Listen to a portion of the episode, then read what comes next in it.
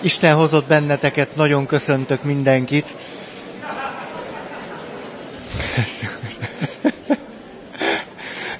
Anti itt van, hallom a nevetését. Ez jó. Ó, olyan sokan lettünk. Beszorítva érzem magam, de majd feloldódok. Ugye a komplexus témának a legvégénél vagyunk, mégpedig ott, hogy összefoglaltuk, nem emlékszem már hány pontban, mert ti számoltátok, én nem, hogy mit lehetne akkor tenni, a komplexusból kivezető útnak milyen lépései lehetnek, illetve azt hogyan tudjuk megragadni. És ennek kapcsán jutottunk el, még a témánknak van egy farkincája. Ez pedig egy férfi téma.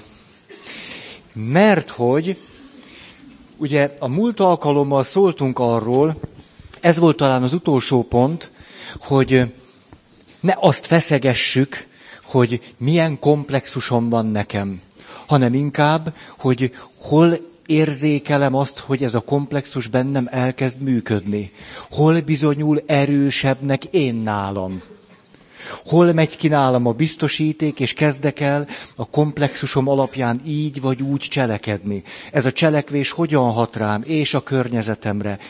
Meg akarok-e változni? Akarok-e valamit kezdeni? Mit tudok vele kezdeni? Hol kezdjek neki? Ugye, hogy ezek a kérdések sokkal hasznosabbnak bizonyulnak, és utána azt is láttuk, hogy mikor az apa komplexusról beszélünk, Veren a Kász nyomán, akkor mindenképpen bizonyos árnyaltságban kell azért ezt tennünk, vagyis nem moshatjuk össze az ezzel kapcsolatos megfontolásainkat oly módon, hogy azt mondjuk, az apa komplexus tehát arról szól, hogy én meg az apám között mi történt. Hát ennél sokkal árnyaltabb dologról van szó. És akkor mondtuk azt, hogy először is arról van szó, hogy vagyok én, és van az apukám, és az apukámmal van valamilyen kapcsolatom, ez a kapcsolat valamilyen képet is létrehoz bennem az apukámról, ami színesedik azzal a képpel, amit egyébként elképzelek, hogy egy apának milyennek kéne lenni, és hogy az én vágyaim nem csak az apámra vonatkoznak, hanem arra is, hogy mit gondolok én, hogy egy apának milyennek kéne lenni. Itt tehát van akkor már egy kép az apáról, ez a kép már természetesen nem egyenlő az apukámmal, és ráadásul a képet is valahogyan még értelmezem is, hogy mit is gondolok arról a képről, ahogyan én bennem az apukám él, és ráadásul emögött még nagyon ősi, arhetipikus apai képzetek is vannak minden ember lelkében. Ó! Tehát, hogy ahogyan az apa komplexusról beszéltünk, az nem egyenlő a mi apánkkal vagy azzal, amit az apánk adott vagy nem adott nekünk, az annál sokkal árnyaltabb, és itt van benne a kulcsa. És ezért muszáj még egy picit, hogy, hogy korrektek tudjunk lenni, és az eddig elmondott nagyon sok hónapnak az anyagát is jó helyre tudjuk tenni, arról szólni, hogy nézzük meg akkor azt a, egy elég jó apának a képét, ezt föl kellene vázolnunk, főleg mert a nőkről meg az anyáról már annyit beszéltünk, hogy adósai is vagyunk ennek. Tehát az elég jó apa képe. Utána pedig nézzük meg, hogy az apa őskép, vagy ős minta, ami nem a személyes életünkből fakad, hanem hozzuk magunkkal. Legalábbis Carl Gustav Jung, meg Verena Kast, meg Jungi analitikusok szerint hogy milyen általános jegyei vannak az apa arhetípusnak, ősképnek, mi belénk van oltva, mert rengeteg nemzedékről nemzedékre minden embernek volt apja, és ennek a lenyomatát őrizzük a lelkünkben, attól függetlenül, hogy a személyes apánkkal való kapcsolatunk milyen. De még attól is függetlenül, hogy a személyes apa pótlékokkal való kapcsolatunk milyen és annak a képe milyen bennünk, és azt hogyan értelmezzük. És aztán, mikor az általános jegyeit megnéztük az apa ősképének, amit itt hordozunk mindannyian, férfiak és nők egyaránt, akkor pedig az apa ősi képének Már négy nagyon konkrét ős típusát is megnéznénk. De nem ma, azt tuti. Mert akkor itt ülnénk éjfélig. Úgyhogy, tehát először akkor az elég jó apa képe. Ugye ezt szeretnénk leírni, és, és aztán megyünk tovább, de most már nem ismétlek, hanem nézzük ezt. Tehát az elég jó apa képe. És most annyira jó, végre a férfiakról van szó. Már annyit anyáztunk, már olyan sokat, már nem szabad ilyet tennünk, hanem most nézzük akkor a férfi témát. Pontokba szedtem egy. De miért egyel kezdődik?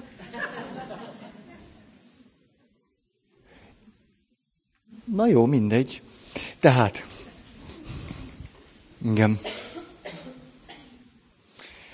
Az elég jó apa. Először is egy elég jó apa, férként, a személyiség fejlődésen fogunk egy picit végigmenni, egy elég jó apa férként visszaköveteli magának a feleségét. Tehát gyerekként akkor járunk jól, hogyha az apánk megelégeli, hogy az ő feleségének az emlőin mi csüngünk már, azt mondja, ő is szeretne visszacsüngedezni oda, és hogy most már elege van, hogy napi tizen nem tudom én hány óra, és hogy őt meg csak talicskával hozza haza a lóvét. Tehát egy elég jó apa, mert hogy jó az anyával való kapcsolata, ez persze férj-feleség kapcsolat. Ó, tehát nem úgy hívja, hogy anyukám, és az anyukám nem azt mondja neki, hogy apukám, mert az egy másik személy. Ha az apukájával élne, az nagyon zűr, Tehát egy férj feleségről van szó, és mert elég jó a kapcsolatuk, ezért megengedheti magának a férfi, hogy a feleségét, idő, energia, figyelem, minden átadja a pici csecsemőnek. Kibírja a kapcsolatuk azt, hogy jó pár évig, hát egy évig nagyon-nagyon, két-három évig is még jócskán-jócskán, az a pici csecsemő annyira rászorul az anyukájára, hogy vele kell lenni. Ilyen, érte, ilyen értelemben ő a legfontosabb, a kiszolgáltatottság értelmében. Hát a férfi nem olyan kiszolgáltatott, hogy ezt ne tehesse meg, ha csak nem olyan, mint mi. Ugye a problémák itt szoktak kezdődni, hogy sokkal sebzettebbek vagyunk annál, hogy ezt a két-három évet ilyen lazán odaadjuk a, a csecsemőnek, aki egyébként a mi gyerekünk. Ha a férfi ennél sebzettebb, és két hét után már olyan hiányai vannak, hát, amit hozott, értjük. Ó, tehát akkor jó a férj és a feleség közti kapcsolat, akkor tettek már ők valamit a saját élettörténetükkel, hogyha azt az egy, két-három év, azt bírják, azt oda lehet adni közösen a picinek. De egy jó férj azt mondja egy idő után, nem két hét, két év, köbö, hogy na most már úgy szép lassan kérem vissza a feleségem és vissza is kéri.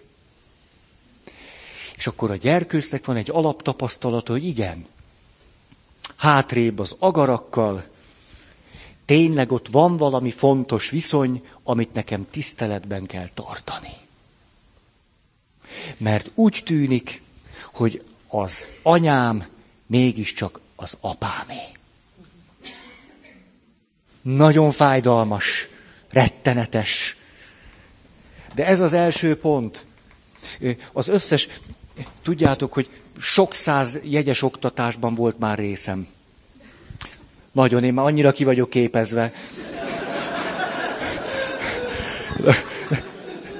Nem is értem, hogy miért állok itt, hogyha ennyire. Na de mindegy. Szóval ez az, ez az életfintora. Na szóval. És hogy hány és hány pártól hallom, hogy na szülessen csak meg az első gyerek, És akkor a nőből már semmi más nem lesz, mint valami nagy anya. Hát a férje hogy fogja őt akkor visszakérni magának, ha a nőnek esze ágába sincs visszamenni?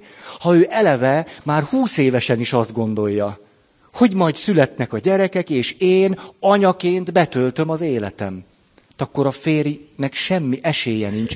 Ugye sokat beszéltünk, annyira jó fejek voltak ismerőseim, olyan első babájuk két éves már elmúlt, és a férfinek kezdett az energiája elfogyni. Azt mondta, ez már 25 hónap, meg 26, meg minden. Én, most már kell nekem a feleségem. És akkor kitalálták, hogy randizni fognak. Úgy van, kétféleképpen. Ezt nagyon megosztom veletek, és akkor tudni fogjátok. Látjátok, milyen egyszerű az élet, nem kell túl bonyolítani. Először is azt mondta, a férfi kérte a jussát. Azt mondta, egy randi nem elég, kettő kell. Az első randinak úgy kell megtörténnie, hogy nincs ott a gyerek. Nem, csak mi ketten. Ehhez kérjük majd anyádat. Vagy apádat, vagy az én anyámat, vagy az én apámat, vagy kérünk valakit, mert nekem kell belőled egy este. Muszáj. Feleség elég jó fej volt, hogy azt mondja, hogy jó, nekem is. Ha, kezdek visszatérni. És utána azt mondta a férfi, ez nekem nem elég. Csak nem képzeled, én itt most bőtöltem, sokat kibírtam, rendes voltam, toltam a pénzt, minden. És a másik, ha kellett, helyettesítettelek. Én is pelenkáztam, én is fölkeltem. Na, néha. Védjük meg a férfiakat, a férfiak hallása a csecsemősírás hangtartományában. Nem mondhatnám, hogy rajtra kész. Kedves asszonyok, ne bántsátok férjeiketeket, amikor ők nem ébrednek föl a gyereksírásra. Nem veletek akarnak kiszúrni. Az a sok százezer év nekik nincs benne itt a fülükbe, ami a tiétekbe ben van.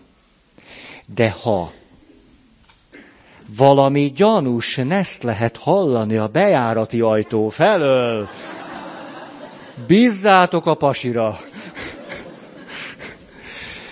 Már csak azért is, mert te arra nem ébredsz föl. Ó, a legkomolyabban, a legkomolyabban, ha egy picit ezt ismerjük, az evolúció, meg a férfinő, meg az agyműködés, akkor tudjuk, hogy tényleg így van. Tényleg így van. Tehát a pasi nem szemétségből horkol. Ezzel nem azt akarja üzenni, hogy juss se szeretlek olyan, és hogyha a pici baba bőg, nem szenyóból nem ébred föl. Olyan, na, az egy olyan lény. Tehát tud mamutot vadászni, a gyerek sírásra kevésbé fogékony. Ezzel együtt egy jó apa tud pelenkázni. Tud, és csinálja is. Tudok, elég, ha megtanultam, nem? Ez növeltem a kompetenciáimat, és akkor csinálta. Nem? Na, jó, haladjunk is, tehát, mert az első pontnál vagyunk. Akármilyen meglepő. Hogy? Ha több gyerek születik egymás után, a helyzet nehezebb. Volt már ilyen a történelemben, meg lehet oldani. Na, na, tehát ténylegesen a, a jó apa, az elég jó apa, nem tökéletesen, elég jó apa visszakéri az anyát magának, hogy tudjanak férj és feleség lenni, de a történetet lágo, látom, Ági, te figyelsz, mert már látom a szemeden, hogy kérdezed, hogy és a másik. Nagyon szép. Tehát a másik azt mondja, nem bánom, a második randi lehet otthon, mikor a gyerekek alusznak. Nem bánom, de legyen egy másik is. És akkor megtiltották azt, hogy a gyerekről beszéljenek. Tehát az tilos volt, tehát randin gyerekről nem beszélünk. Két egyszerű szabály, ha, és kivirult a házasságuk. És amilyen banálisan hangzik, annyira hihetetlen jelentősége van. Ez tehát az első. Második. Egy elég jó apa tud ösztönző lenni a gyermeke számára. Kell ezt ragozni? Képes a világnak a szépségeibe bevezetni a saját gyerekét. A férfinek az a dolg, nem, az elég jó apának. Az a dolga, hogy amikor a gyerkőc már két-három éves, és föl akarja fedezni a világot, és egy kicsit már elege van az anyjából. Nem nőtte ki, de hogy nőtte ki. Kell neki, mint a falat kenyér. De kezdi fölfedezni a világot. És akkor kezdi fölfedezni a világot, akkor ott kéne lennie az apának. Szörnyű, hogyha amikor a világot egy kisfiú neki lát fölfedezni, mindig az anyjába botlik. Nem jó modell. Az anya nagyon fontos, de mikor a kisfiú megy, és óriási nagyokat esik, és életében először megégeti magát, meg betöri a fejét, meg nem tudom én, megtörik a hajaszála, akkor apa is kell neki, sőt, sőt és sőt. A világ fölfedezéséhez főleg egy kisfiúnak, kislánynak is, apára van szüksége, egy elég jó apára. Megyünk tovább, és ilyeneket fogok mondani. Ez már tanultátok, ugye, a főiskolán, meg minden unjátok, de hát ez van, most már bejöttetek. Következő pont. Nálam három. Nem csak segít a fiának, lányának, lányának és fiának fölfedezni a világot, hanem kezdi megtanítani a fiáv lányával, hogy helytálljon benne. Hogy ebben a világban bizonyos szabályok vannak. Forró kájha, kéz megég. Gyors futás, elesés, térdről, bőrle. Tehát ilyen alapvető dolgokat. Múlt alkalommal megemlítettem a cigány keresztfiamat. Egy éves volt, mikor a keresztfiam lett, most már elmúlt húsz. Amikor mosolyog rám, mindig eszembe jut egy közös kalandunk a világ fölfedezésével kapcsolatban, ami maradandó nyomot hagyott az arcán.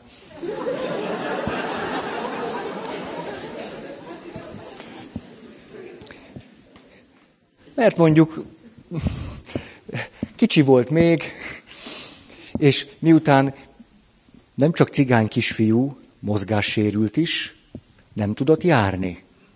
De azért a világot föl akarta fedezni. Haha. Ezért együtt nyaraltunk a Balcsin. És volt egy nagyszerű dömper.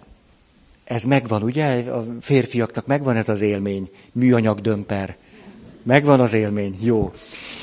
Műanyag dömperbe beültettem a keresztfiamat. Még bele tudott ülni, és tudta úgy a lábát, hogy ne érjen le. Kötöttem a dömper oldalára, nem az orrára egy kötelet. És húztam a dömpert, ő pedig visongatott. A visongatást úgy értelmeztem, hogy még.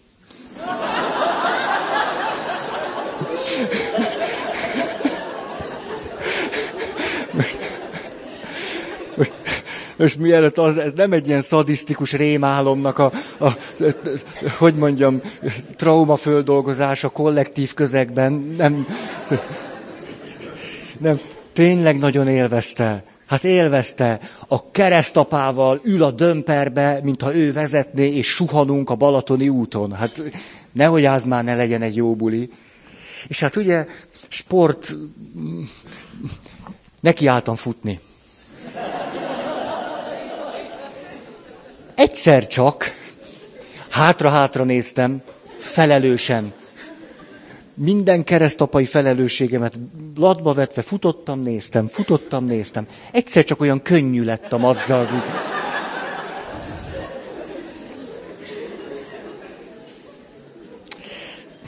Az történt, hogy a keresztfiacskám nem bírta tartani a lábát.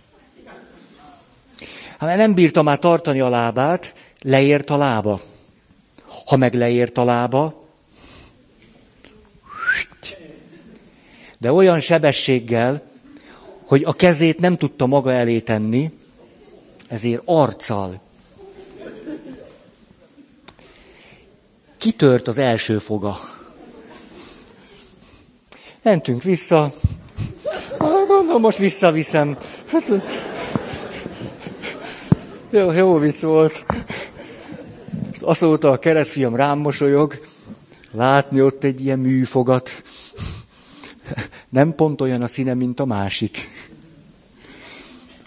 És amikor eltelt tizenvalahány év, megkérdeztem őt erről a történetről. Te mondd csak, emlékszel te erre? Hát gondolhatjátok.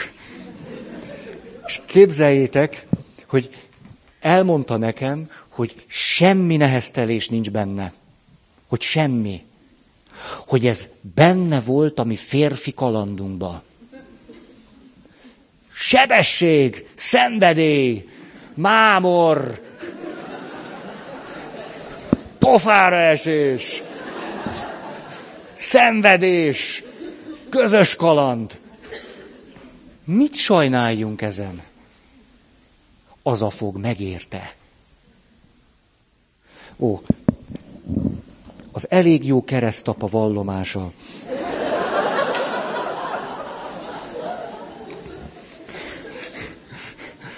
De az most fordítva meg kéne csinálni, azért belenne, belennék tojva. Keresztfiam azt mondaná, ülj be egy nagy dömperbe, azt mondja, húzlak. Na, negyedik pont. Engedélyt ad a kezdeményezésre és a tapasztalati tanulásra. Tapasztalati tanulás. Oh. Jó öreg Matula bácsi, de róla is minden évben megemlékezünk. Vegyél, fiam, trikót. Ha, minek az? Ha nem, nem. És amikor hólyagosra sült, akkor megtanulta, hogy nyáron trikó.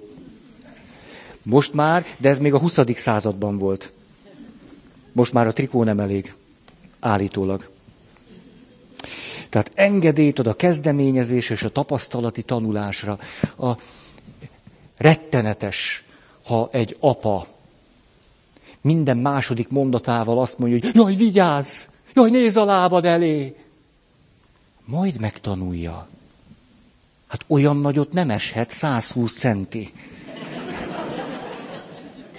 A, emlékeztek erre, a, erre az élményemre. A, a, általános iskolás voltam, még alsó tagozatos, és hát fiúk, azzal játszottunk, de azt hiszem ezt meséltem. Most akkor mondjam el még egyszer? Nem hallottad. Nem jársz.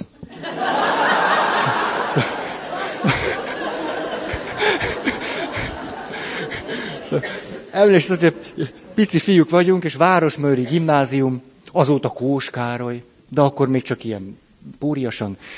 És mentünk ki a Városmajorba játszani dupla testnevelés óra, mert nem volt testnevelés terem. Ha, nem úgy volt az 73-ba, nem volt tesi terem. Ott volt a Városmajor, ami sokkal jobb. És kimentünk, dupla óra, hát és akkor a pedagógusok megbeszélték női problémáikat, ugye mi pedig tönkretettük egymást, és ennek kapcsán azt játszottuk, hogy tudjátok, van ez a nagyon szép, hogy mindenki egyért, egy mindenkiért. Ugye, jaj, néztétek a, a mi ez a nagyszerű indiai film? 8-9 Oscar díjjal? Gettó milliómos. Athos, Portos, Aramis, és D'Artagnan. Na most, egy mindenkiért, mindenki egyért. Mi ezt hogy, hogy éltük meg? Mindenki egy ellen. Egy mindenki ellen. Nagyon jó játék fiúk között. Emlékeztek erre a történetemre? Nem. De úgy, ahogy mondtam. Na és akkor, akkor három mondatba befejezem, hogy ahogyan üldöztek engem, de ugye egy valamit tudtam futni. Azt nagyon tudtam. Nagyon futottam, nagyon mindig elmenekültem. Ettől mi lett a mindenkivel? Nyilván sokkal dühösebbek lettek, mint annak előtte, és kezdtem érezni a vesztemet. És ha szégyen, ha nem szégyen, ha ciki, ha izé, bizé, oda rohantam a tanítónéni lábaihoz, fölnéztem rá, így gyobortájékból, és mondtam, hogy tanítónéni, üldöznek.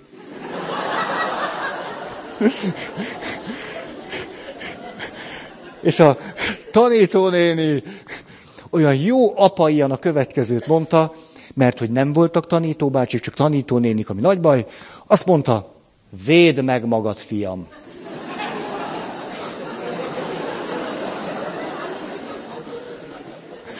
És amilyen szörnyen hangzott, rettenetesen és brutálisan, valami elindult bennem. Rájöttem, hogy ezt nekem még soha senki nem mondta. Senki. Kicsit sajnálom, hogy nem az apámtól hallottam ezt a mondatot, hanem Enikő nénitől. De hát, minden esetre betalált. Férfi önazonosságom egyik kulcsmondata. Üldöznek, véd meg magad. És akkor nagy harc, meg minden. Mi történt? Jól megvertek. Na, nagyon jól jártam vele. És miért?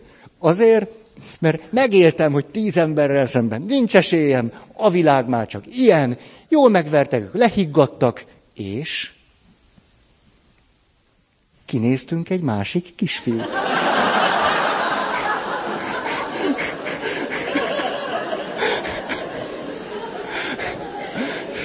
Hát, a kisfiúk világa. Valamiben meg kell edződni. Na, Szóval az életnek valami alaprealitását sikerült átélnem kívül, nem, kívül, belül, belül, kívül. Egészségedre. Ez, ez férfias volt. Rozi. Na, nem hallottam, hogy kízemes, de tényleg egy nő volt, akkor már most 25-ször elnézést kérek. Hát ilyet nem lehet csinálni. Sok a takony. Na, erről eszembe jutott egy történet, amit nem mondok el. Majd eljutunk oda is, ne féljetek, majd lesz itt. Következő. Az elég jó apa megtanít gondolkodni.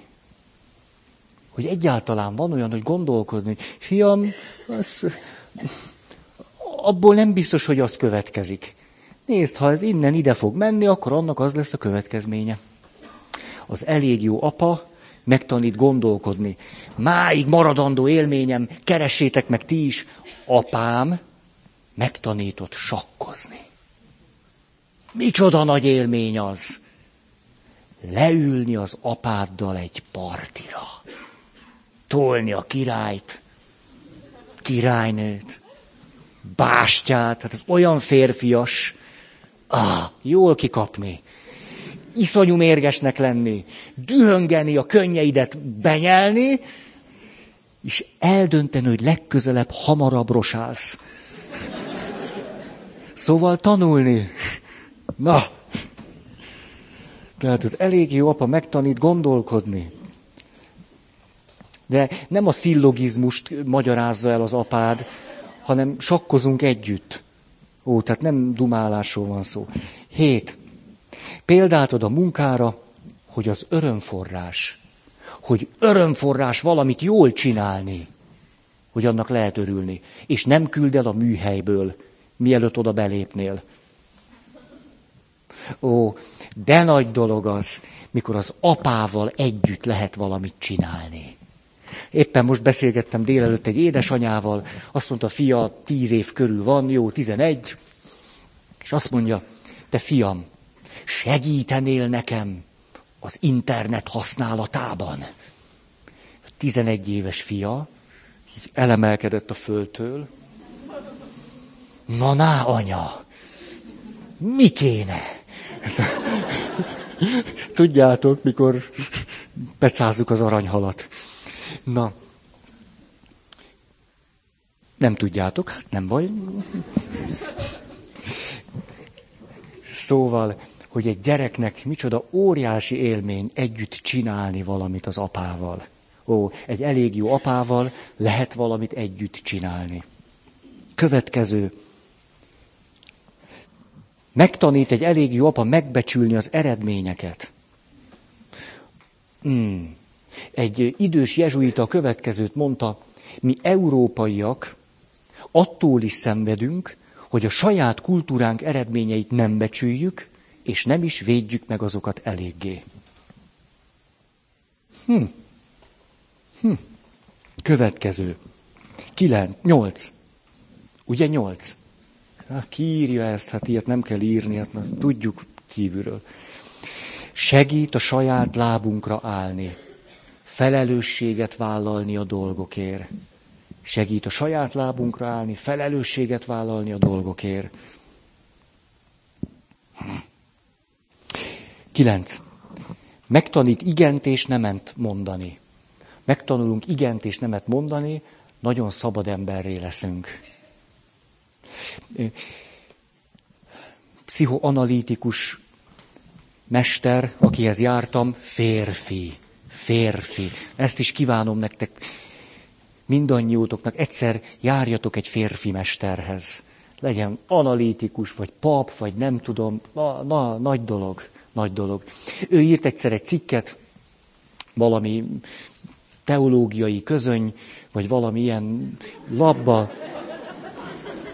Azt írja, lelkész társadalmunkat súlyosan bénítja egy kór, úgy hívják, hogy igen lőkór, hogy nem tudunk nemet mondani. Egy férfi tud nemet mondani. Következő. Példát ad arra, hogy merjük magunkat megvédeni, hogy küzdjünk a céljainkért, hogy tudjunk győzni, legyőzni magunkat, és tudjunk veszíteni. Megtalálni helyünket a nap alatt, megtalálni a helyünket a külső világban, megtanulni, harcolni és győzni. Egy másik okos bácsi a következőt mondta erre. Az a sejtésem, hogy a gyerekeknek az apjuktól nem is a föltétel nélküli elfogadásra van szükségük. Inkább valamiféle megbecsülésre és tiszteletre, valamiféle bátorításra, és egy nagyon komoly igenre az életükre. Feltétel nélkül meg fogadja el az anyja. Én ezt most csak úgy sarkosan ide tettem nektek. Azt gondolom, egy apa is elfogadja feltétel nélkül az a, a fiát vagy a lányát, de, de, akkor a következő. Érzékelhetővé teszi az elég jó apa a reményt. A remény alapját, hogy érdemes a jövőért dolgozni, meg küzdeni. Érzékelhetővé teszi a remény alapját. Érdemes a jövőért cselekedni. Elég gagyi, mikor egy férfi panaszkodik sokat. Nem? Rinyál.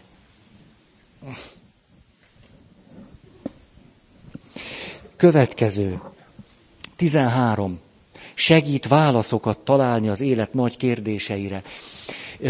Néhány évvel ezelőtt kint jártam Németországban, és Anselm Grünt kerestem föl, többször találkozhattunk ott egymással, ugye ő egy jó fejbencés, így magunk között szólva, olvasható vagy tizenvalahány könyve, és nem tudom, ezt miért kezdtem elmondani.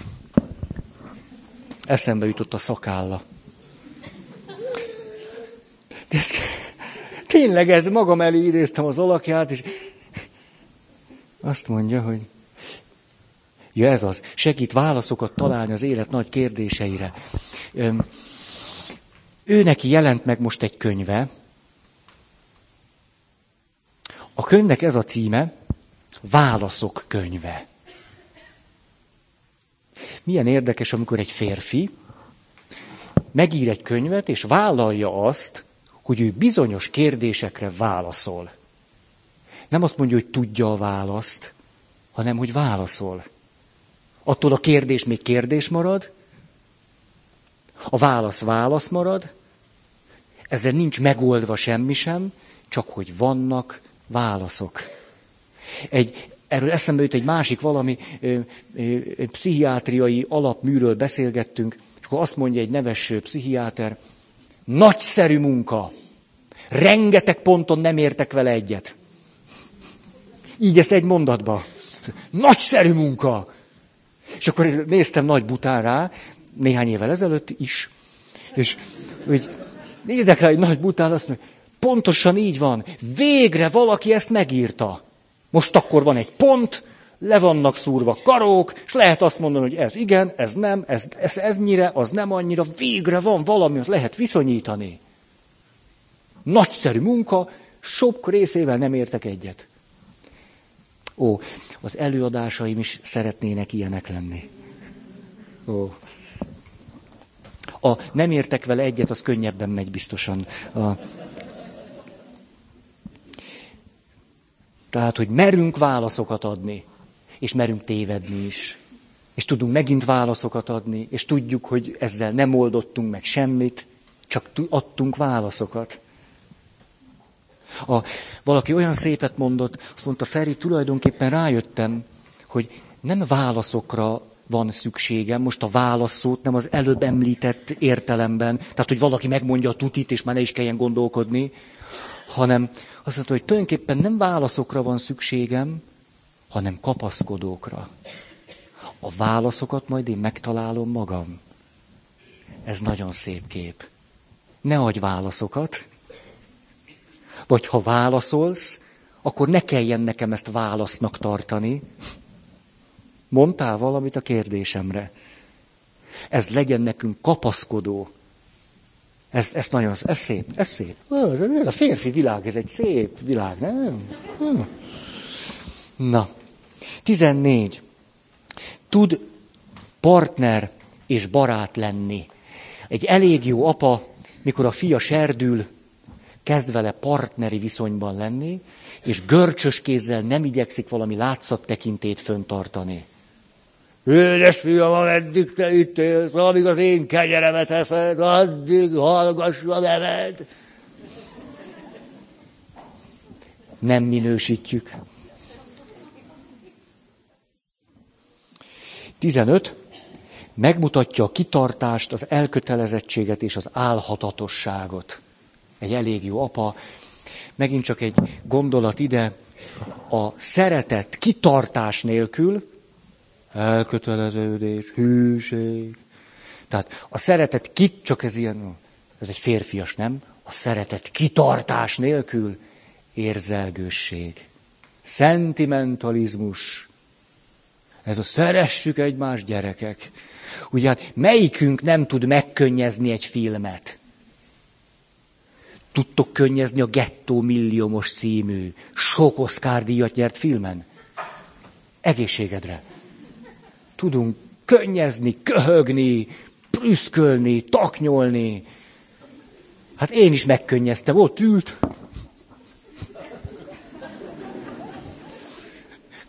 Valamit facsart ben, hát most mit csináljak vele? Facsart, facsart.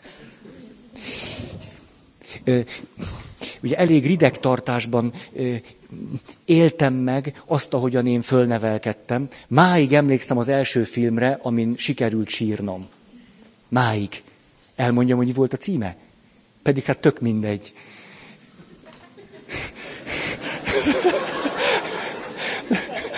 Azért elmondom. Beültem, Melyik mozi is volt igazi fapados, mikor még voltak ezek az igazi fapados mozik, ú, kockással lehetett ülni a fenekedet, ismeritek? De totál, tehát igazán egy, egy ilyen falapon ültél.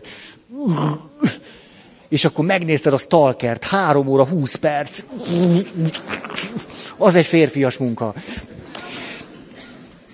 Azt hiszem ez a Kinizsibe volt, Kinizsi mozi, nem tudom, hogy az van-e még, és a nincsen már. Na ott volt azt igazi fapad. És ennek a filmnek ott láttam, ültem hátul, kockásra a fenekem, és a film címe az Elefánt ember. Uh, uh, oh. És akkor ott egyszer csak elkezdtem sírni, mondom, de jó, hogy a leghátsó sorba ülök. Hú, hát ilyet már nem csináltam, vagy nyolc éve. Mit akartam ezzel mondani? Azt, hogy amikor egy film láttán, az a férfi elérzékenyül, és akkor, és akkor azt mondja, ó, hát tudok én szeretni. Hogyan már, hát ne nevettest ki magad. Ez az érzés, ami ott elragadott téged, na azt kéne 30 évig. Valaki felé cselekedetekben. Akkor rendben vagyunk. Különben ki nem tud szipogni a Ghetto Milliomos című filmen. Láttátok? Nem. Majd nem. Ez...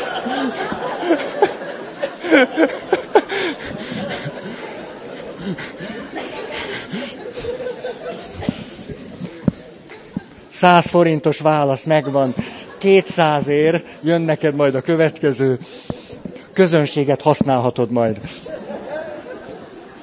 Na, egy okos, analitikus, nem tudom én, valami ilyen ember azt mondja, hát tudjátok, nem is, nem is lényegtelen ám, hogy kezdjük el földolgozni az apára vonatkozó képünket. Én most mondtam egy csomó szempontot, ezek alapján meg lehet vizsgálni az apukánkról alkotott képünket. Megfelel neki, nem felel meg neki. Ilyen vagy nem ilyen, olyan vagy nem olyan.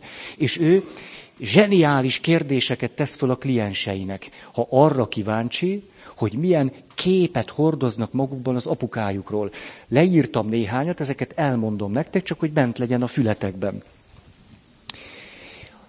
Ha elképzeled az apukádat, milyen légkör veszi őt körül? Ha. Rájöttem, milyen jó lenne egy picit meg is állni. Hát, de ennyi idő nem elég rá, úgyhogy megyünk is tovább. A, nem, ez sokkal fontosabb, csak mondom. Aztán, ha elképzeled az apukádat, mekkora a súlya?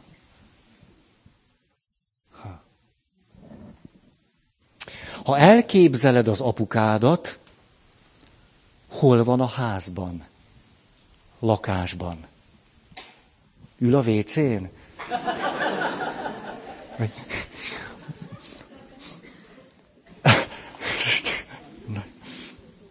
A következő, ha elképzeled apukádat, mit szólna a te növekedésedhez? Mit mondana róla? Milyen lenne az arc kifejezése, ahogyan látja, hogy te növekszel? Aztán, ahogy őrzöd magadban az apukádról alkotott képet, olyan általános képez, vagy nagyon egyedi és sajátos. Melyik inkább? Következő, utolsó előtti kérdés. Hogy dolgozik apukád? Képzelj el róla egy képet, hogy az apukád dolgozik. És az utolsó, talán a legérdekesebb kérdés. Képzeld el, hogy alszol a hálószobában, Hol fekszik apukád? Az ágy alatt, melletted, lebeg, padló, küszöb, ablak. Hol, hol fekszik ő? Ezekkel a kérdésekkel egyrészt láttam, hogy jó páran írtátok, ez egy jó esti gyakorlat, hogy egy picit annak a, annak a világát akartam közelhozni, hogy mit jelent ez a kérdés, hogy valamilyen képen van az apukámról, hogy az nem, nem, nem itt van, nem egy racionális mondatokat mondok ilyenkor, valódi képekhez jutok.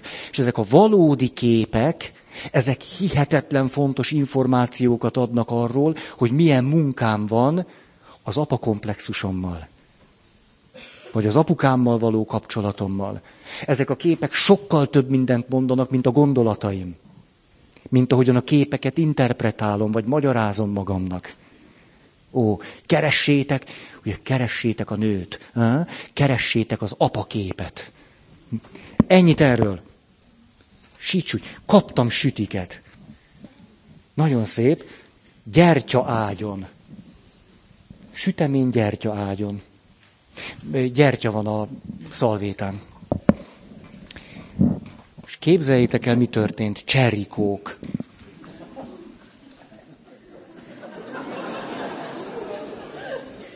Most nézem, törvény védve. Hát nem csodálom, hogy ezt védeni kell, mert és ezeket az ember legszívesebben elpusztítaná, hát akkor törvényel kell védeni, mert szeretitek? Te igen. Van itt egy. Na, hol tartok? Gyerünk, gyerünk. Olyan jól érzem ma magam köztetek. Jól elbeszélgetünk.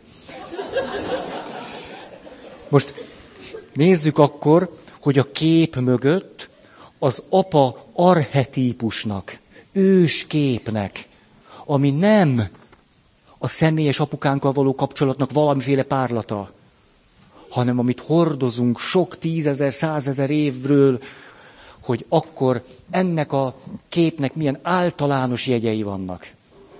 Ezt szeretnénk most egy picit összeszedni. Mit közvetít ez az apáról bennünk élő ősi kép. Egy. Legyél az, aki vagy. Származik belőle egy ilyen üzenet. Legyél az, aki vagy. Ú, József Attilának az a brutál verse. Légy férfi. Kettő. Egy terapeuta következőt mondta ezzel kapcsolatosan. Azt mondta, ha valakinek ilyen problémái vannak, hogy nem tud önmaga lenni, a következő gyakorlatot szoktam neki ajánlani, hogy ahogy egy napját éli, körülbelül 10 másodpercenként mondja ki az, azt a mondatot magának, hogy önmagam vagyok. Éljen végig így egy napot. Önmagam vagyok és nézze meg, hogy történik-e valami benne, meg a kapcsolataiban, hogy a napját éli. Folyton folyvást, ezt ismételgesse magában, mint egy Jézus imát. Önmagam vagyok. Tehát az első, légy az, aki vagy. Ez mit is jelent? Hogy mondj igent az összes lehetőségedre. Az összes lehetőség alatt nem azt értjük, hogy akkor, nem tudom én, 25 karriert igyekez kimunkálni, hanem hogy tudd, hogy micsoda lehetőségek vannak, és magadat ne, ne zárd be értelmetlen módon. Kettő. Találd meg a céljaid, és cselekedj értük. Ismerd és fedezd föl a világot. Találd meg a céljaid, és cselekedj értük. Merj kockáztatni. Ez nagyon fontos. Merni, kockáztatni. Bukni, talpra állni. Ha. Három. Tudj ne csak kérni, hanem elérni is valamit. Ne csak kérj, éri el dolgokat. Ne csak kérj, hanem érj el valakit. Ne csak valamit akarj elérni, te férfi, nem érj el valakit. Hm? ugye ebben benne van az, hogy tudj harcolni, küzdeni. Hát ez csak jön, csak jön.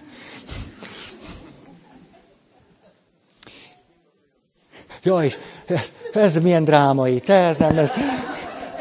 Tudjátok, hogy ez hangzott el, és képzeld, de mind a fejemből. Ez, ez erre iszok, ez, ez,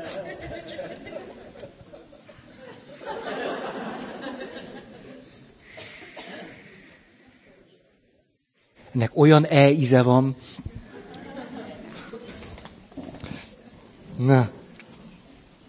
Négy. Alkos, segítsd a nem létezőt létezővé válni. Alkos, segítsd a nem létezőt létezővé válni. Ez olyan gyönyörű, hogy David Lang, pszichiáter, aki aztán visszaadta a diplomáját, és azt mondta, hogy hagyjuk az egészet, ő azt mondta, hogy életemnek ez a vezérelve. E, ez, ebben a mondatban látom az életem értelmét. Hogy te férfi a nem létezőt segítsd létezővé válni.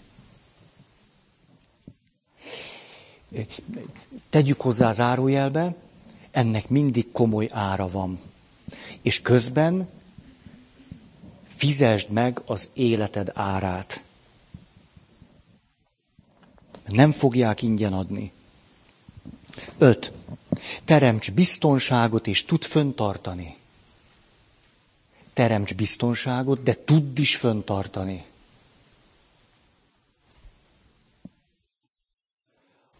A hatodik, őrizd a rendet, ismerd meg a törvényt, és te is tégy hozzá valamit. Őrizd a rendet, ismerd meg a törvényt. Ilyen a férfi, archetípus. Hét. Legyen hivatásod, tudj változtatni a világon. Legyen hivatásod, tudj változtatni a világon. Hm. Nyolc. Ezt most csak így elmondom. Nyolc. Gyarapítsd a tudásod, keresd az igazságot. Keresd az igazságot és őrizd meg az igazságosságot. Egy édesapa a következő bölcsességet adta át a lányának. Azt mondta, a lánya nagyon sírt, mert megpróbáltatások érték az életben. Ez még az antik időkben volt, vagyis az átkos diktatúra alatt. És akkor a következőt mondja az apja. Leültette, rendesen megadta a módját, azt mondta, lányom, nagyon is megértem, hogy ez neked fáj. Szörnyű igazságtalanság történt. De mondok én neked valamit. Van két dolog, amit semmiféle igazságtalanság tőled nem tud elvenni.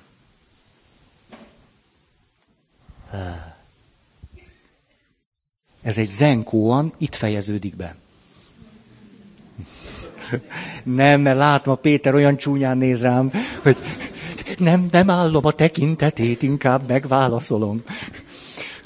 Azt mondja ez az apa, nem lehet elvenni azt, ami a fejedben van. És főleg nem lehet elvenni azt, ami a szívedben van. Ez egy elég jó apának, egy elég jó mondata. Igazságtalanság meg van.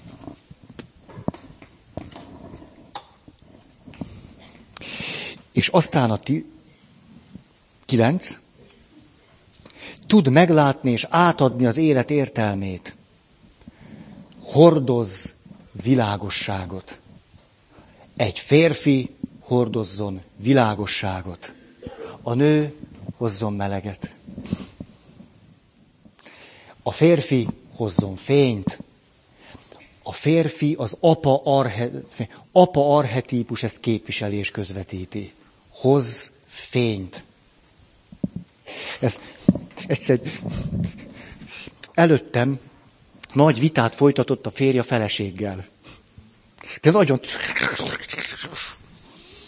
és akkor kérdeztem a végén, hogy, hogy mi volt nektek fontos ebben a, ebben a mai alkalomban. És a feleség számomra váratlan módon a következőt mondja. Az, hogy a férjem meg tudta világítani azt, ami, tör, ami köztünk történik. Meg tudta világítani, ami köztünk történik. És utána elmosolyodott, és a következőt mondta, amit én sosem mondanék, de ő ezt mondta. Tudod, olyan jó az, mikor a férjem néha helyre rak.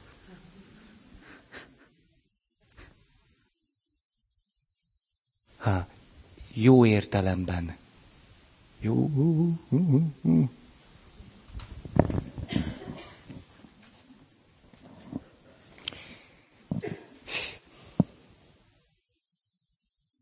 Ugye a nő, aki tudja, hogy kell otthont teremteni. A férfi, aki az otthonnak a helyét megtalálja a világban. Valami ilyesmi. Jó, és akkor az utolsó, add át magad Istennek, őrizd meg a méltóságodat és a tartásodat, életed legyen áldás. Végül, add át magad Istennek. Ez az apa archetípusának nagyon fontos tíz üzenete. És akkor... Jaj. Bírjátok még? Bírjátok még? A Gőtétől szeretnék idézni. Gőte azt mondja az egyik művében, hogy négy tiszteletet kell megtanulnunk. Ezt most ugye az apa világához kapcsoljuk. Megtanulni, tisztelni. Az anya megtanít szeretni, az apa megtanít tisztelni. Szóval az első tisztelet, amit egy gyerek megtanul fölfelé.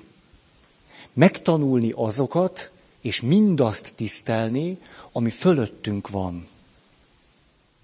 Azt mondja, ezt már nem Gőte mondja, hanem aki hozza ezt a példát, hogy egy olyan gyerek, aki a családban nem tanulja meg tisztelni azt, ami fölötte van, vagy elkényeztetett, vagy elviselhetetlen, vagy kibírhatatlan, vagy lehetetlen alakká válik.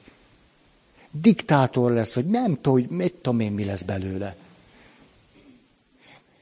Tisztelni azt, ami fölöttünk van. Ez az első. Hm? Hol van a papír? Ez az. Ha nem tanuljuk meg tisztelni azt, ami fölöttünk van, túl sok mindent fogunk lenézni. A fölöttünk lévő dolgok tiszteletéből az adódik, hogy nem nézünk le másokat. Ez az első fázis. Gyereknek meg kéne tanulni. A rettenetes azt látni, hogy szülők az, a saját önbecsülésük és sér, sérrelmeik és hiányaik és sebzettségeik okán képtelenek a saját gyerekeiknek utat mutatni. És a gyerekek 4, 5, 6, 7, 8, 9 évesen úgy viselkednek a családban, mintha ők szülték volna az egészet. Rettenetes a gyereknek. Egy pszichológus erre azt mondta, ezt lehet, hogy múltkor mondtam, a tikkelős gyerekekről beszéltem, nem? Azt mondta, a hozzám forduló gyerekpszichológus, tikkelős gyerekeknek döntő többsége a családban szabályok nélkül nő föl. Nem azért tikkelnek, mert ütik vágják őket, hanem mert nincs mihez igazodni. Kettő. Megtanulni a tiszteletet lefelé. Ez azt jelenti, hogy mikor ott vagyok 7 évesen, 13 évesen, akkor előbb-utóbb nem lelem örömömet abban, hogy a legyeket agyon csapom. Hogy a békának letépem a lábát, hogy a csótányt nem tudom mit, mit csinálok vele. Ezért óriási jelentősége van annak, amikor egy gyerek kér egy állatot és megtanulja tisztelni azt, ami alá van vetve. A halaknak legalább három naponta tubifex, tubifexet ad. Egy hal, hal nem szereti, ha csak szárított bolhát kap. Ezt most mondom nektek. Most még nem késő. A halaktól hiába várjuk, hogy elmondják a szükségleteiket. Nekünk kell okosnak lenni. Nem étethetünk egy nyomorult állatot, aki szereti a húst, szárított bolhán. Tubifex. Szóval a második, hogy megtanuljuk tisztelni azt, ami alánk van vetve. Élőlényeket, akár tárgyakat, bármit. Megtanulunk gondoskodni. Különben úgy növünk föl, hogy a mindenki, aki nálunk gyöngébb, azt olyannak látjuk, hogy ki lehet használni. Ki lehet fosztani, ki lehet semmizni, ki lehet zsákmányolni. Pöröröm, tararam. Nagyon papos. Nem? Ja, jó van. Jó van. Három. Mikor elérjük a serdülőkort,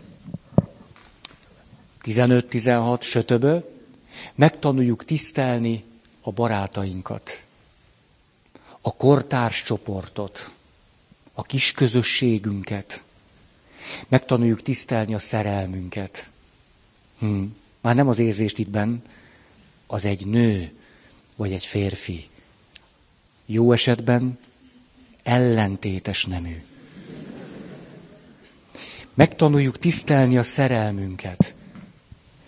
Tehát a mellérendelő kapcsolatokban megtanuljuk a tiszteletet. Négy. Ezután jön csak az, amit legutoljára tanulunk meg úgy igazán és mélyen, megtanulni tisztelni magunkat. Gőte nyomán mondhatjuk azt, hogy nehezen tiszteli magát az, aki nem tanulta meg tisztelni azt, ami fölötte van, ami alatta van, meg ami mellette van. Akkor mindig lehetetlen viszonyokba fog kerülni fölfelé, lefelé, mellé. Vagy nagy képüsködik, vagy magát bántja. Igen. Azon sakkozok, mert nem ezt akartam mondani, csak az nem fért volna bele az időbe és nem akartam kettészedni. Ezért, bár ti ezt most nem tudjátok, zseniális előadói, improvizációs készségemnek lehettek tudattalanul is részesei. Mondjad? Beszóltál? Igen, ez na jó. Azt mondja, a következő gondolatokat Richard Rohrtól fogom venni. Richard Rohr, olvashatjátok a műveit, nem lehet kapni. Harcoljatok érte. Küzdjetek. A férfi útja. És miután egy kreatív eredeti elme, férfi útja kettő. Ezért szeretem. A férfi útja kettőt szerezzétek meg. Ez a papi jó tanácsom. Mert az az férfi útja egynek a továbbfejlesztett változata. Hát minek ragadnánk le az egynél, ha van kettő? Ő a következőt mondja, többek között börtön lelkészként dolgozik, dolgozott, amikor ezt a könyvét írta. Azt mondta, hogy a világunkat hihetetlen módon tönkreteszi az apa hiány, az apa sebzettség. Azt mondta, a legtöbb ember apa sebekkel él. Hogy állandóan az anyáról beszélünk, a szeretet, az elfogadás, a, hogy közben pedig, mintha a világunkat sokkal jobban feszítené és tenné tönkre, az apa hiány. És akkor azt mondja, hogy ahogy beszélgetek ezekkel az elítéltekkel, hogy mást se akarnak, mint hogy négy szem közt legyünk, és hogy beszélhessenek egy apa figurával. Hogy csak úgy mondhassák, mint hogy sosem mondhatták az apjuknak. Hogy átélhessenek valamit, amit nem élhettek át az apjukkal. Hogy legyek elérhető nekik, mint hogy az apjuk sosem volt elérhető azt mondja, hogy a börtönök nem lennének tele, ha volnának elérhető apák. Maximálisan egyetérthetünk ezzel. Nagyon és nagyon és hihetetlen módon. És azt mondja, ha lennének apák, ugye, az elég jó apa képe, aztán a, az apa arhetípusból jövő életenergiák, akkor ennek az lenne a következménye, hogy nem kellene állandóan bizonyítani a férfiasságunkat. A bárka közösség alapítő, a Jean Vanier, filozófus, nagyszerű, zseniális. Ő azt mondja, szinte nem találkozok olyan férfivel, akinek vagy ne önbecsülési, vagy szexuális problémája lenne. Szóval szinte nincs olyan férfi, vagy az egyik van neki, vagy a másik, vagy mind a kettő. Ez rögtön és közvetlenül az apa témához utal bennünket. Egy kedves ismerősömre, emlékszem, már utaltam ő, ő Kárpátaljára, Ukrajnára, Ukrajnába, Oroszországba megy önismereti csoportokat tartani. Azt mondja, hogy el se tudjuk képzelni azt a világot, ahol nemzedékek nőttek föl apa nélkül. Mert az apák vagy a háborúban haltak meg, vagy éhen pusztultak, vagy a gulágon végezték. Egy olyan apátlan világ, hogy az egyéni élet tragédiáknak a tömkelegét lehet látni az apa hiány miatt és okán. Hogy egy férfinek, ha ez az elég jó apa élménye, tapasztalata meg lehetne, akkor nem kellene az egész életét, a, hogy szexuálisan milyen nagy szám, hogy milyen hatalma van, hogy mit ért el, hogy hova jutott, hogy kit tudott begyűrni maga alá, hogy kit tudott megverni, hogy ez egész értelmetlenné válna, ez az egész macsó marhaság. A világunknak a kizsákmányolása, kirablása értelmetlenné válna. Hú, most belekezdtem. Oly, tudjátok, mire jutottam? Hogy tulajdonképpen egyetlen válság van. És a válságnak van sok arca. Először, a, de hát ezt egyáltalán, na, a válságnak az első arca egy ökológiai válság. Ugye néhány évvel ezelőtt a nem jóját üvegházhatású gázok, a nem jóját a föld fölmelegedése, a nem jóját a tengerek, a nem jóját a ásványkincsek, a nem jóját az erdők. Ugye ez volt az első ráébredésünk. Hűha, hogy fogunk ebben a világban létezni? Aztán egyszer csak valahogy, minthogyha egy másik arca ugyanannak a válságnak, pénzügyi válság, ennek, ennek, az ugyanennek a válságnak egy másik arca, gazdasági válság, ugyanennek a válságnak egy sokkal mélyebb arca, egy morális válság, morális ellehetetlenülésünk, és emögött a válságnak a valódi oka, egy spirituális válság. És a spirituális válság óriási, hihetetlen szálon függ az apatémától. Ha nincsenek apák, hogy lehet egészséges spiritualitáshoz jutni? Hogyan? Hát ha nincsenek apák, ha ne, akkor kizsákmányolás, uralkodás, fejvesztettség, odaadjuk testünket, lelkünk, a vállalat veszi meg, ahogy szoktuk énekelni tábortűznél. Lehetetlen életút a társadalom zöme számára.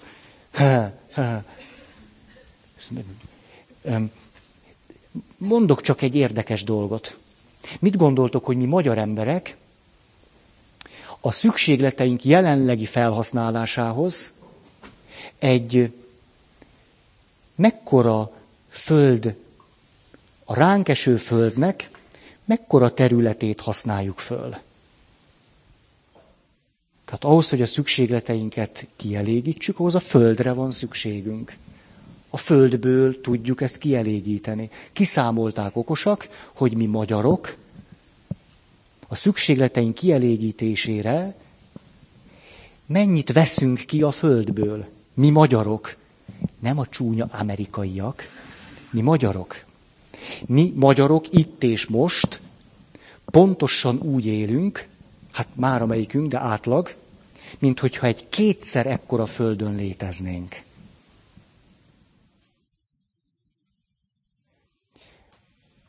Mit gondoltok, hogy ez az arány az amerikai Egyesült Államokban élő emberekre nézve mennyi? Ők pedig úgy élnek, mintha egy tízszer ekkora földünk lenne. Ó, és ez mindenképpen gyökerezik az apa témába. Mindenképpen. Na jó. Így. Köszönöm a figyelmeteket. Megtisztelő.